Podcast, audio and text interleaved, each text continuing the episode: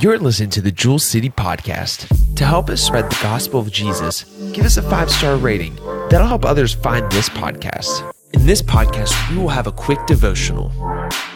Hey, Jewel City Church, it's Thursday, and I'm glad to be back with you. Man, it has been a good week so far. We've prayed for people, we've been with people, and you know, the, devotion today that I have for you is out of John 13 and verse 35. And it says, By this shall all men know that you are my disciples, if you have love for one another. Man, it, it's hard to love everybody the way that we want to. You know, we come in here on Sundays, Sunday night, Wednesdays, and we act, man, according to plan. We love everybody.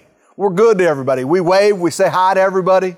But what about at work? Do you love everybody? What about that coworker that's hard to have a relationship with? He says, they'll know that you're my disciple by your love. But what about your home life? Your wife and your children? What about your siblings? They'll know you as a disciple of Christ by your love.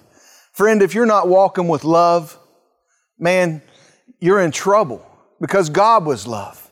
If you're not giving grace to somebody, you're in trouble because God extended that grace to us through Jesus on a cross so that we could give grace and give love to other people. He loved us so much that He died for us. Man, think about that. Just take that thought for a second.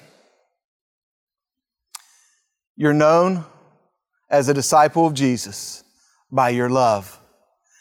If you got some, some hardship, some hard feelings with your family members, it'd be a good time to say, hey, man, I'm sorry.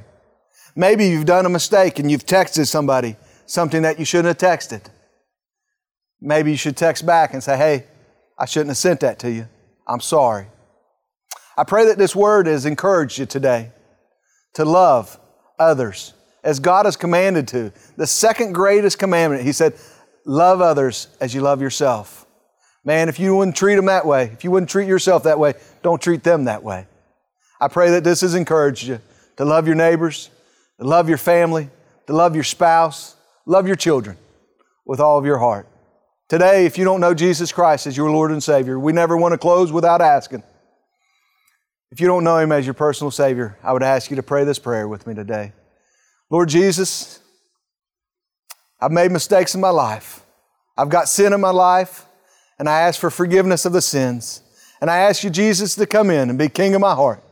Set up on this heart and Make me yours. Change me from inside out. For I want to serve you from this day forward. And amen. Hey, if you prayed that prayer, let somebody know. Call us here at the church.